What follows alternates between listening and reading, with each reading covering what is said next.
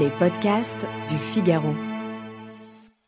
Mon Dieu, qu'il sera doux d'être une vieille dame, avec des cheveux blancs très flous, avec des robes d'un gris mauve, comme les ramiers de septembre, avec des joues un peu froissées, comme les roses de novembre dans le jardin abandonné. Vous avez peut-être euh, déjà entendu leur texte, mais connaissez-vous leur histoire? Je suis Alban Barthélemy et vous écoutez le Moment Poésie.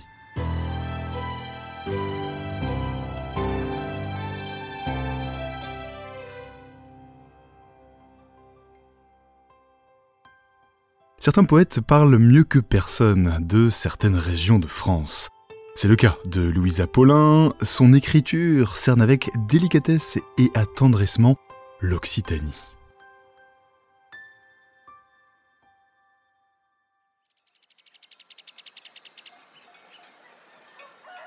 Elle naît en 1888 dans le village tarnais de Réalmont. C'est un milieu rural où l'on parle la langue d'oc. La jeune Louisa ne commence à apprendre le français qu'à l'âge de 7 ans. Elle est une élève brillante, dotée d'une rare sensibilité, une personnalité rêveuse et silencieuse aussi. Elle se destine rapidement à l'enseignement et débute dès 1907 comme institutrice dans diverses communes du Tarn. Je rêve d'un temps où l'on pourrait non pas vendre des poèmes, mais les donner, comme les fleurs des champs que chacun peut cueillir. Entre 1908 et 1912 se succèdent des événements qui vont profondément marquer la vie de Louisa Paulin. Mariée tôt et avec enthousiasme, elle perd ses trois enfants en bas âge et divorce à 24 ans seulement. Elle rejoint ensuite l'enseignement primaire supérieur de Tulle et s'établit durant 18 ans dans le Limousin, un autre coin de France dont les paysages faits de châtaignes, de genêts et de bruyères vont l'inspirer pour ses poèmes.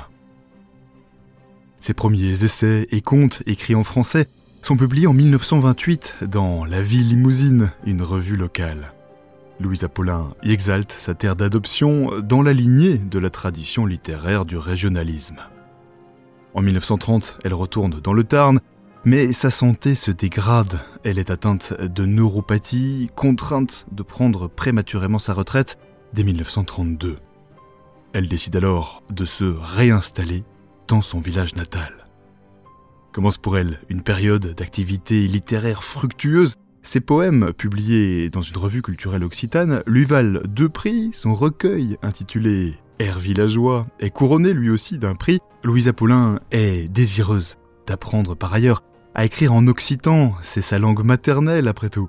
Elle voit paraître ses premiers textes en langue d'oc entre 1940 et 1942, mais la cécité l'amène peu à peu à devoir dicter ses derniers poèmes aux amis qui viennent lui rendre visite. Elle meurt deux ans plus tard à Réalmont, à l'âge seulement de 55 ans.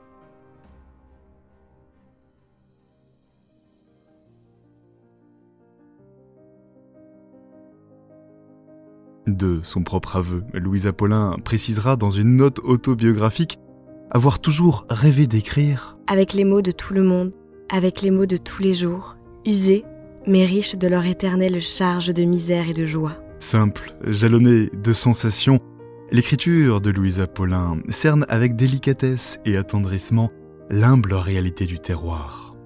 C'est en chantant la nature champêtre qu'elle célèbre en filigrane la vie, avec ses plaisirs et ses peines, et qu'elle puise dans les chagrins infligés par l'existence un élan vital vers des instants de bonheur simple.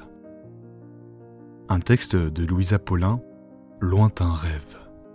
Mon Dieu, qu'il sera doux d'être une vieille dame, avec des cheveux blancs très flous, avec des robes d'un gris mauve, comme les ramiers de septembre, avec des joues un peu froissées, comme les roses de novembre dans le jardin abandonné.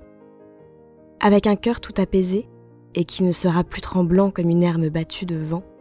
Mon Dieu, qu'il sera doux d'être une vieille dame, assise à l'ombre de sa vie, avec de fines mains pâlies et jointes sur des souvenirs, avec de lentes mains lacées, comme deux ailes repliées, sur le pur silence de l'âme.